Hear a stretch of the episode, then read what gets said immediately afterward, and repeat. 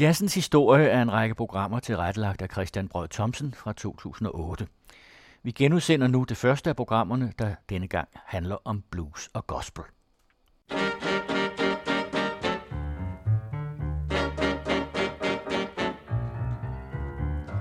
They call it stormy Monday,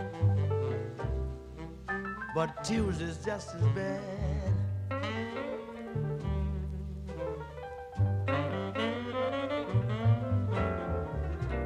They call it stormy Monday, but Tuesday's just as bad.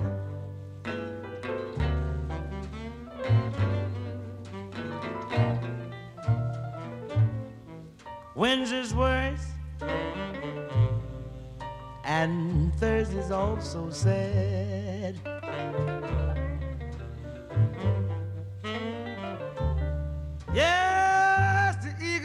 Flies on Friday, and Saturday I go out to play.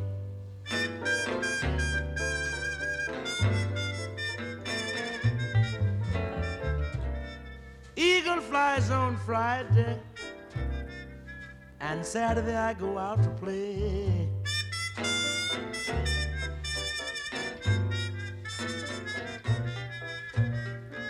Sunday I go to church Then I kneel down and pray.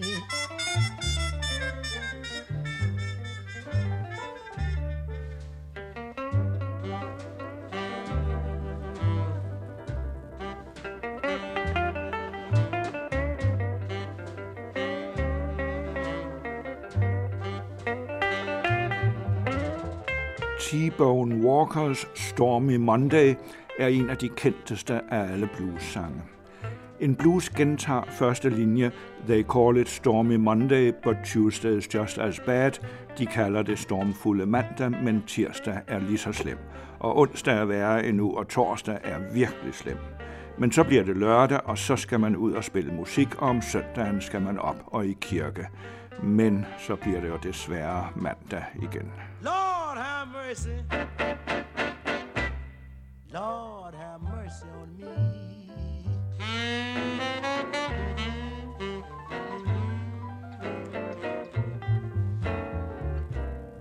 Lord have mercy,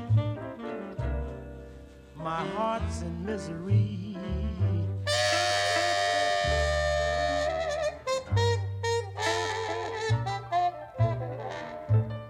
Crazy about my baby, yeah, send her back to me.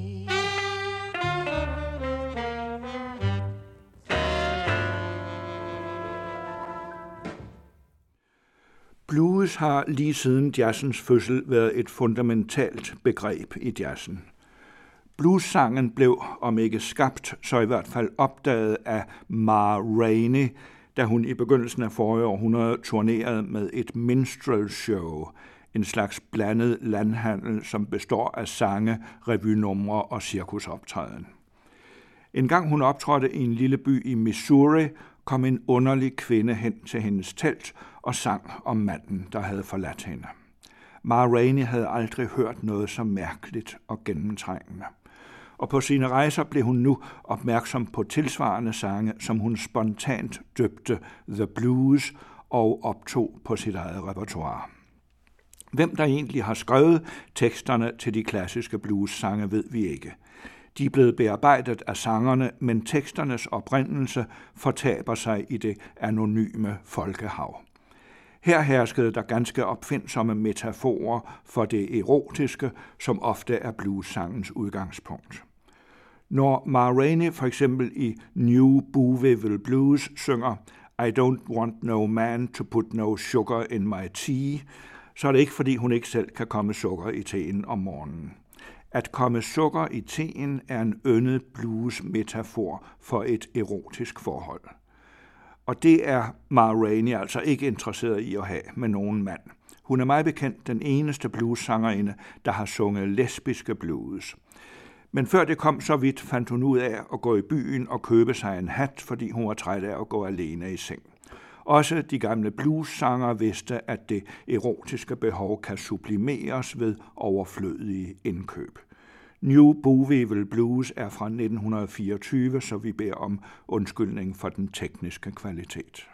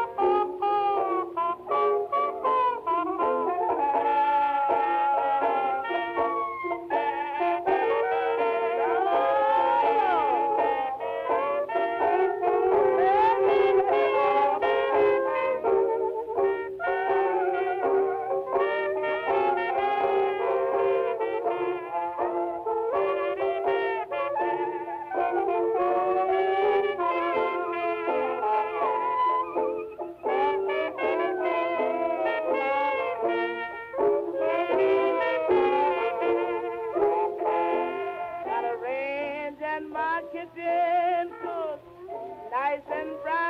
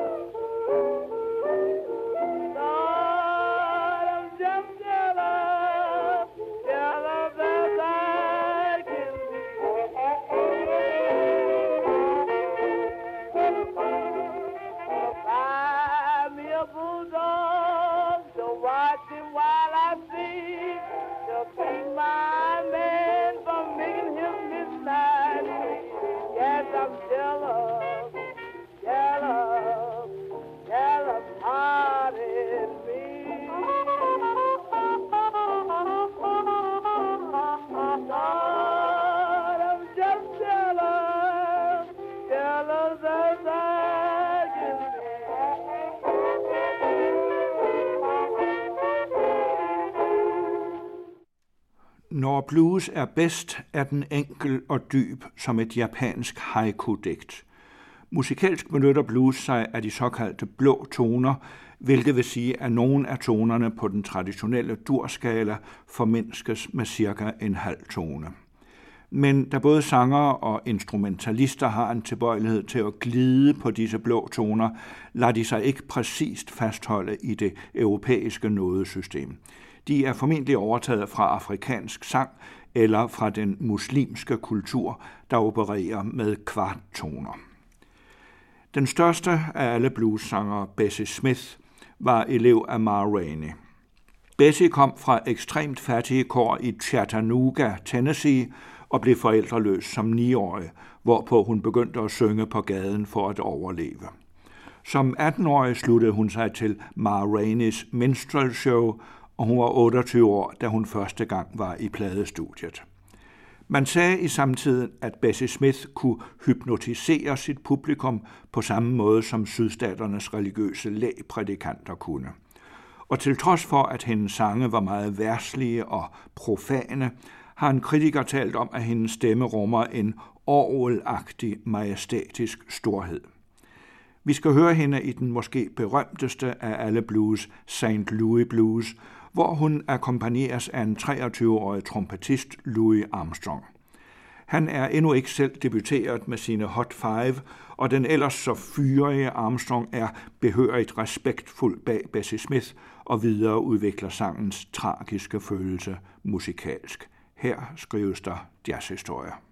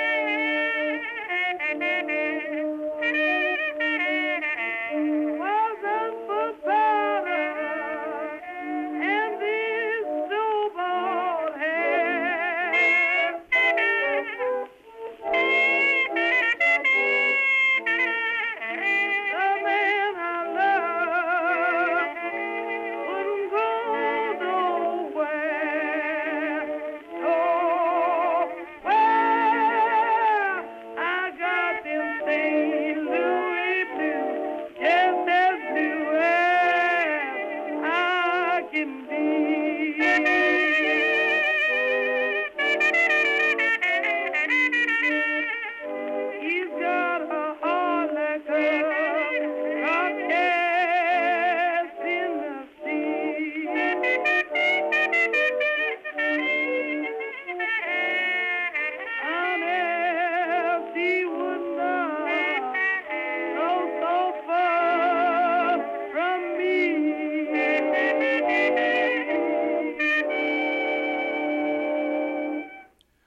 Bessie Smith blev kaldt Empress of the Blues, altså blueskunstens kejserinde.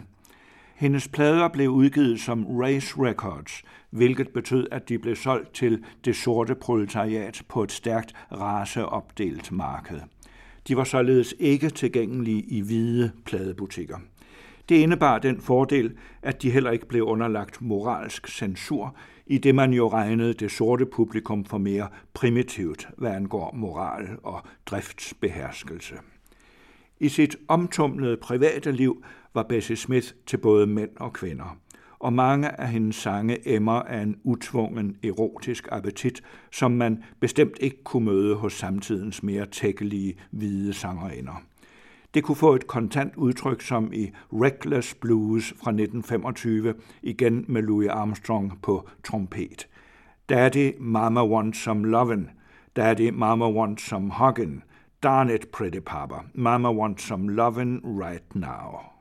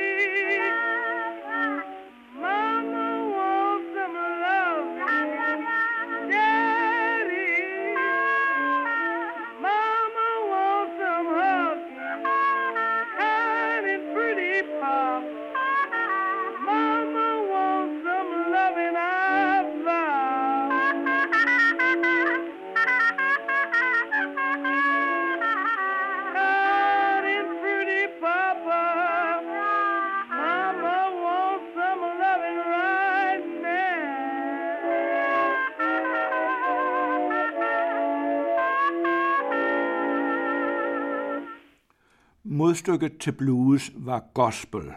Hvor blues handler om denne verdens sorger og bekymringer, handler gospel om det liv, som nogle mener venter os på den anden side af døden. Og den første og største af alle gospelsangere var Blind Willie Johnson.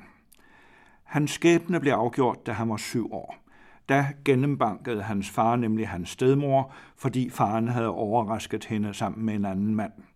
Og for at hævne sig på faren, smed hun en pande med lud i hovedet på sin stedsøn, så han blev blind.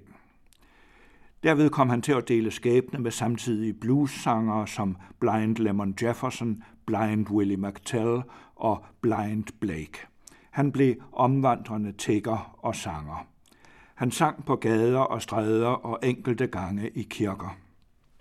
Blind Willie Johnsons stemme er uhørt. Han har en raspende, rallende dommedagsrøst, der kan lyde som en blanding af Louis Armstrong og en mongolsk strubesanger. Alle hans sange er religiøse, men den Gud, Blind Willie Johnson synger om, er mildest talt ikke den, der sagde, at de små børn skulle komme til ham – for de ville blive skræmt fra vid og sans af denne sorte boogeyman. Blind Willie Johnson var gadesanger hele sit liv og boede i en fattig rønne sammen med sin kone. I 1949 gik der ild i hytten, og han sov den nat på nogle aviser, som var våde efter slukningsarbejdet. Han pådrog sig en alvorlig lungebetændelse, men blev afvist på hospitalet. En blind og fattig nægers liv blev ikke regnet for meget og få dage senere var han død. Men den håndfuld sange, han efterlod sig, er et aldrig overgået højdepunkt i gospelmusikken. Og de var så sjældne, at de efter hans død blev forhandlet til flere tusinde kroner stykket. Vi skal høre Nobody's Fault But Mine fra hans første pladesession i 1927.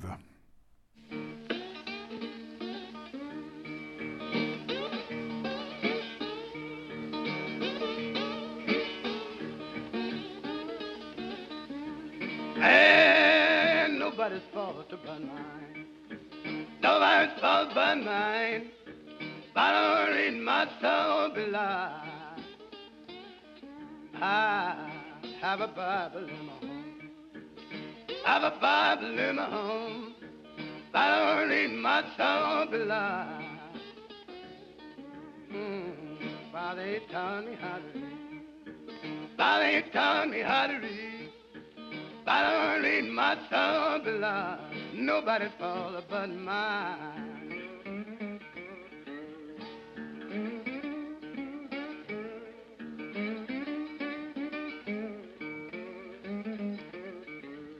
Lord, Lord, nobody's fault but mine. I don't need my soul below.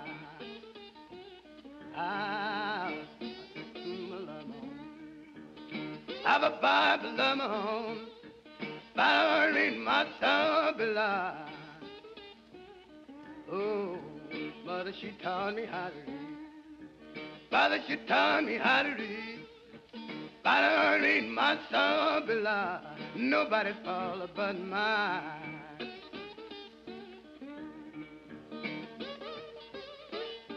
I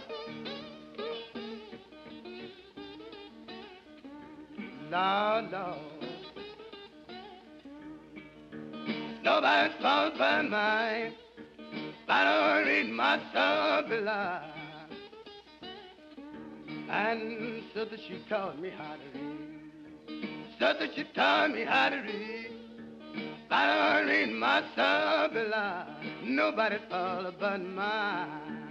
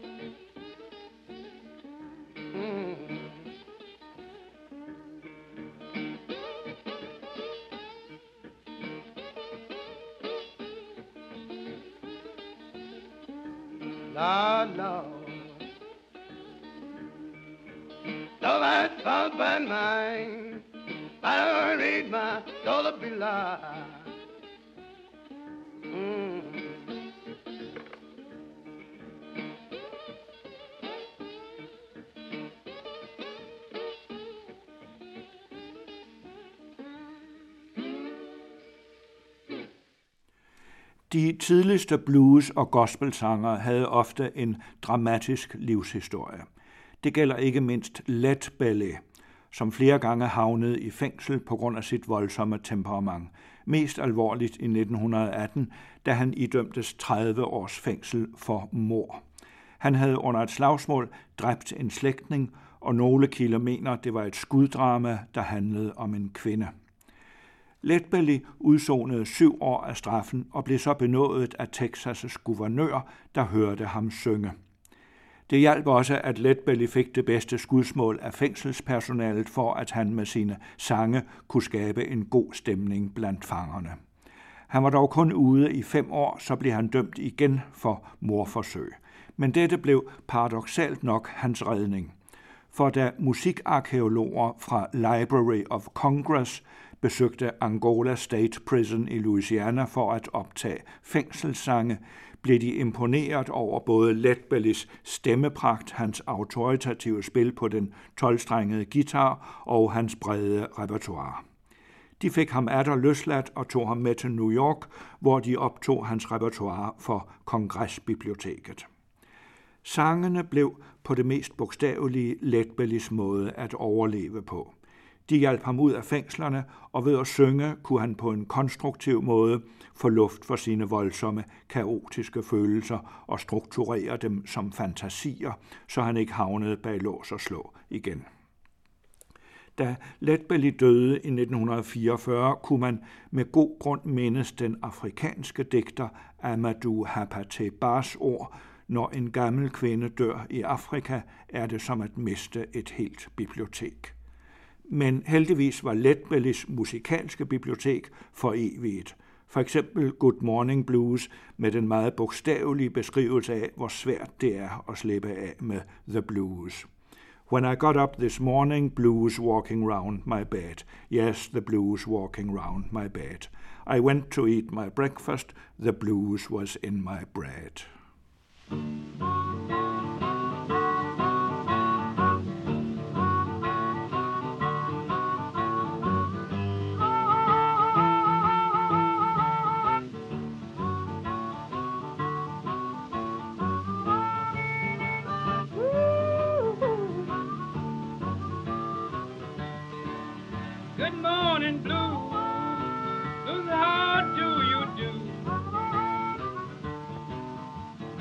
morning blue. Look, how do you do? I'm doing all right. Good morning, how are you? I lay down last night, turning from side to side. Yes, I was turning from side to side. I was not sick, but I was just is satisfied. When I got up this morning, just walking around my bed. Yeah, the blues walking around my bed. I went to eat my breakfast, the blues was all in my bread. I said for you yesterday, baby, yeah, you come and walking today. Yeah, yeah, you come a walking today. Got your mouth wide open, you don't know what you said.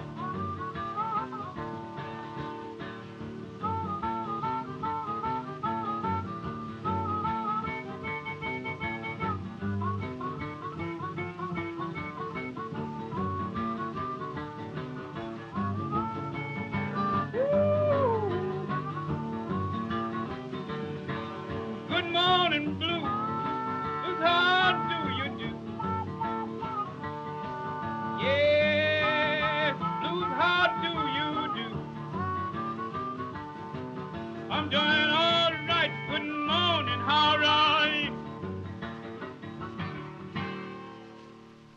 Robert Johnson er nok den kendteste af de gamle bluessangere, fordi flere af hans sange blev taget op af vortids rockkunstnere. Frem for alt Love in Vain, som blev et hit for Rolling Stones. Robert Johnson voksede op i Mississippi-deltaget, hvor de mange værtshuse i de mange små byer var selve blues-sangens folkelige universitet. Alligevel undrede folk sig over, hvordan Robert Johnson som pur ung på så kort tid kunne udvikle sig fra en temmelig ubehjælpsom guitarspiller til en sand virtuos. Han var begyndt at holde til hos en gammel næger, som hævdede at have lært The Blues om natten ved at sætte sig med sin guitar over en gravsten på kirkegården. Og mange i det overtroiske sorte samfund mente, at Robert Johnson måtte have indgået en veritabel pagt med djævlen, siden han nu spillede som en engel. Men en af hans kollegaer skar igennem med en bemærkning om, at man altså ikke behøver at undre sig over, at en and pludselig kan svømme og Robert Johnson var som en and i bluesdeltaget. Han spillede på gadehjørner og værtshuse overalt i det vidtstrakte Mississippi-delta, og fandt normalt en ugift kvinde at bo hos under sine mange rejser. Men det var et risikabelt liv, og han blev myrdet som 27-årig af en jaloux ægtemand. En aften spillede han nemlig sammen med Sonny Boy Williamson på et lille værtshus i deltaget, og flirtede kraftigt med en kvinde uden at vide, at hun var værtshusholderens kone. I en pause sendte verden ham så en åben flaske whisky. Sonny Boy advarede ham forgæves om, at man ikke bør drikke af en flaske, der er åben, for så ved man aldrig, hvad der er i den. I næste sæt blev Robert Johnson dårlig på scenen og viste tydelige tegn på forgiftning. Der var stryknin i whiskyen. Vi skal høre en af hans respektløse erotiske blues, Milk Cows Calf Blues, hvor han fantaserer om, at han er som en ensom kalv til en bortløben ko og har brug for at blive lagt til patten.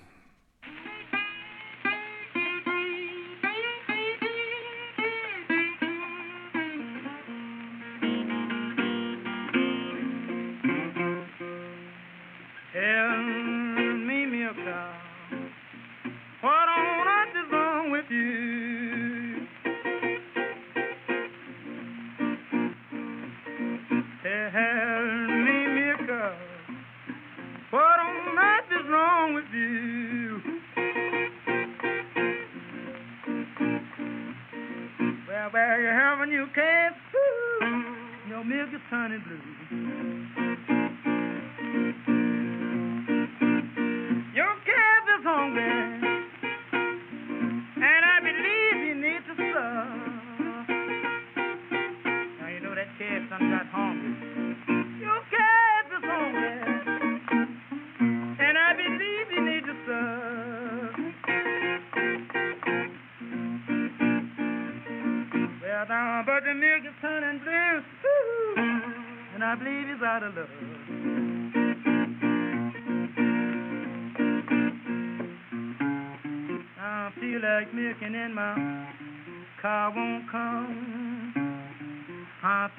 tuning in my milk won't turn. I'm crying. Don't me wrong. You can give a right you can butter now, baby. Ooh, we'll stay at home. My milk, I've been rambling. Ooh, for miles around.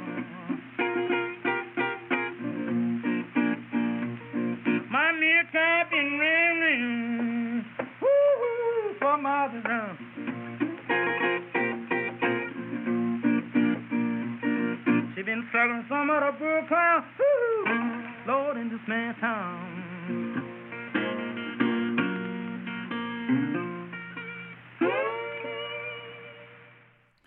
Der var aldrig langt fra blues til gospel, det vil sige fra sorgen over de værtslige fortrædeligheder til længslen efter et bedre liv i det hinsides. Den største gospelsangerinde i 30'erne og 40'erne var Sister Rosetta Tharpe, som vi her skal høre i en salme, som også blev et værsligt jazzklub-hit, Down by the Riverside. Den har en obskur oprindelse og var egentlig en pacifistisk sang fra den amerikanske borgerkrig under titlen Ain't Gonna Study War No More. Men da trompetisten Bong Johnson skulle indspille den i 1942, hvor USA netop var gået med i 2. verdenskrig, fandt han det klogest at droppe denne pacifistiske titel for ikke at blive beskyldt for landsforræderi. Og siden har den heddet Down by the Riverside. Den har i øvrigt haft de mest forskellige tekster, som alle afspejler livets gang fra fødsel til død. Den har været en baptistisk dåbsang om at modtage livets gave ved at blive døbet i floden. Den har været en forlovelsessang om et stævnemøde med My Little Brown-Eyed Girl nede ved flodbredden, og i Sister Rosetta Tharps version er den blevet til en begravelsessang om at møde sin afdøde mor ved den flod, der transporterer os over i evigheden. I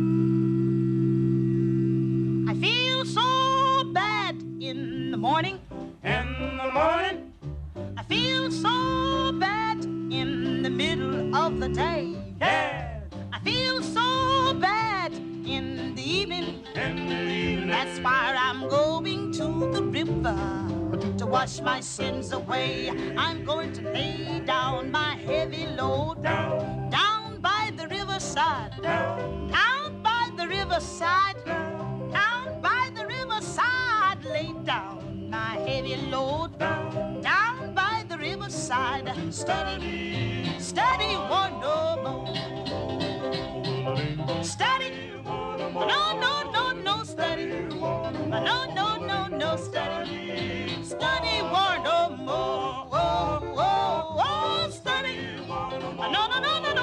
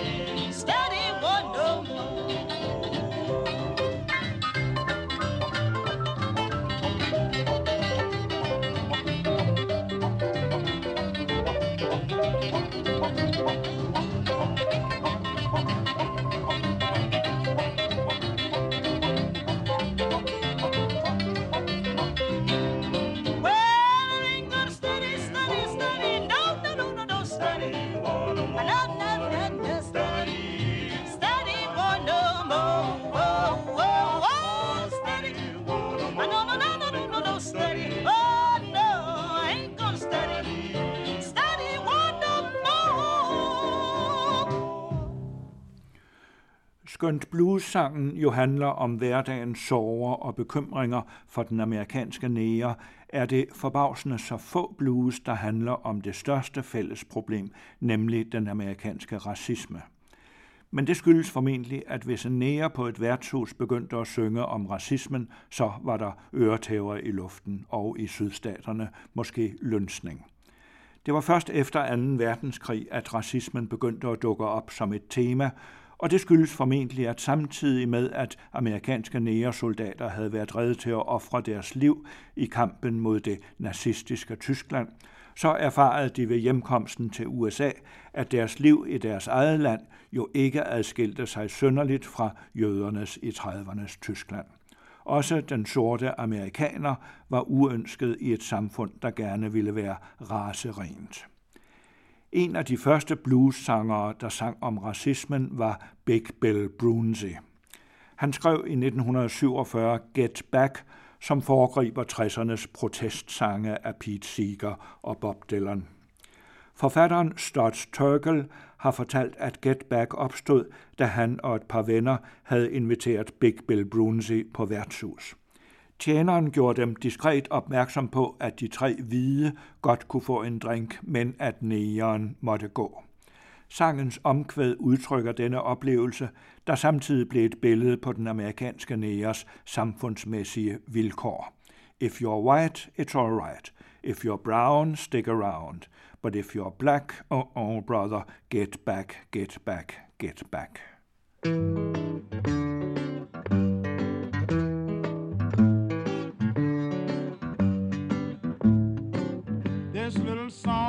I'm singing about, people you all know is true. If you black and got a word for a living now, this is what they will say to you. They say, if you's white, she's alright.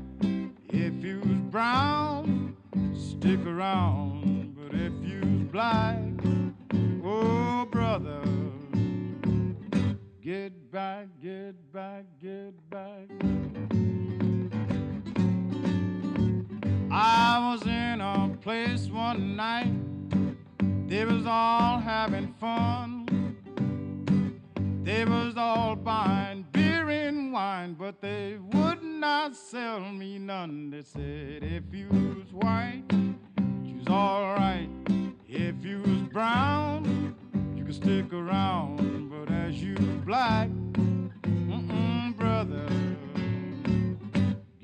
Back, get back. I went to an employment office I got a number and I got in line. They called everybody's number, but they never did call mine. They said if you was white, you was alright. If you was brown, could stick around. But as you black, mm-mm, brother, get back, get back, get back. Me and a man was working side by side. Now this is what it meant. They was paying him a dollar an hour, and they was paying me fifty cents. They said, if you was white, you'd be alright. If you was brown, you could stick around. But as you black, oh brother. Get back, get back, get back. I opened my plow and hoe. Now I want you to tell me, brother, what you gonna do about the old Jim Crow. Now, if you's white, you's alright. If you's brown, stick around. But if you black, oh brother, get back, get back, get back. Mange blueskunstnere døde i yderste fattigdom og blev først for alvor værdsat efter deres død. Den skæbne var også nær overgået en af de betydeligste fra Mississippi-deltaget, nemlig Mississippi John Hurt. Han havde i 1928 indsunget en række country blues, men under 30'ernes økonomiske depression blev han droppet af sit pladeselskab. De næste tre årtier blev hans sjældne indspilninger forhandlet til høje priser blandt samlere, men Mississippi John Hurt regnedes for død og borte. Indtil en ung blues-entusiast i 1964 satte sig for at opklare hans skæbne. Det var på det mest bogstavelige som at søge efter nålen i høstakken. Indtil han kom i tanke om, at Hurt sådan set selv havde opgivet sin adresse på en af sine første indspilninger, Avalon Blues, som rummer de enkle linjer Avalon's my home, always on my mind. Avalon var en lille landsby med kun 100 indbyggere i Mississippi. Her var John Hurt født, og her boede han stadig. Han havde i alle årene arbejdet i bomuldsmarkerne ved jernbanen og på flodbådene, og om lørdagen havde han lejlighedsvis sunget til kroballer på egnen. Nu var han 72 år og passede køer på en større gård. Den unge bluesentusiast inviterede John Hurt med til Washington, og Hurt turde ikke andet, for han havde en uklar fornemmelse af, at den unge mand var udsendt af FBI og havde et eller andet på ham. Det havde han mildst talt også, nemlig at Mississippi John Hurt var den sidste overlevende i sin generations store Mississippi-sangere. og det fik han ikke lov at slippe levende fra. Direkte fra kostallen i Avalon kom Mississippi John Hurt nu til at arbejde i et moderne indspilningsstudie. Der blev arrangeret turnéer til universiteter over hele landet, og han blev præsenteret for et tusindtalligt publikum på Newport Folk Festival. I kostallen havde han tjent 28 dollars om måneden, nu fik han 1000 dollars for en enkelt aftens koncert. Et kulturschok af dimensioner. Dette moderne eventyr varede i tre år, så døde Mississippi John Hurt. Hans sidste plade rummer flere dødssange, for eksempel den smukke og mundre Let the Mermaids Flirt With Me, som John Hurt skrev til en gammel melodi af den hvide countrysanger Jimmy Rogers. Her beder han om, at når han er død, vil han gerne sænkes i havet, så havfruerne kan flirte med ham altså egentlig et billede på evighedens glæder, som ikke er særlig fjernt fra visse muslimers tro på, at de skal møde en masse jomfruer i himlen. Også kristendommen har åbenbart plads til den slags fantasier, så sandt som havfruer jo nærmest per definition er jomfruer.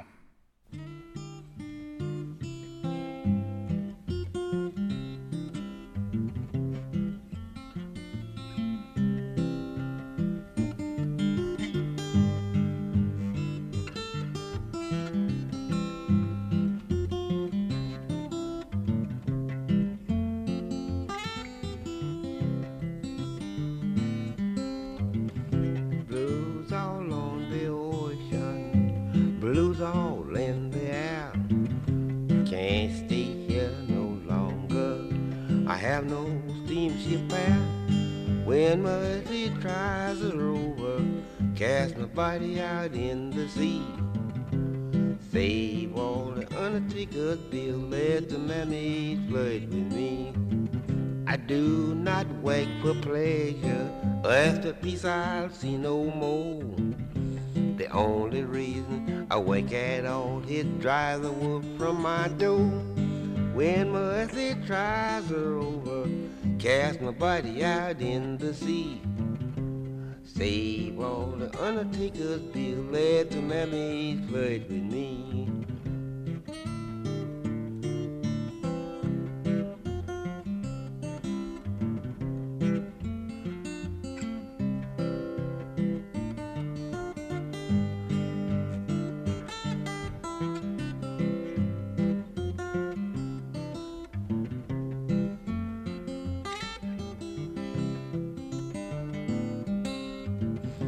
Wife controls our happy home. My sweetheart I cannot find. The only thing I can call my own is a troubled and a worried mind.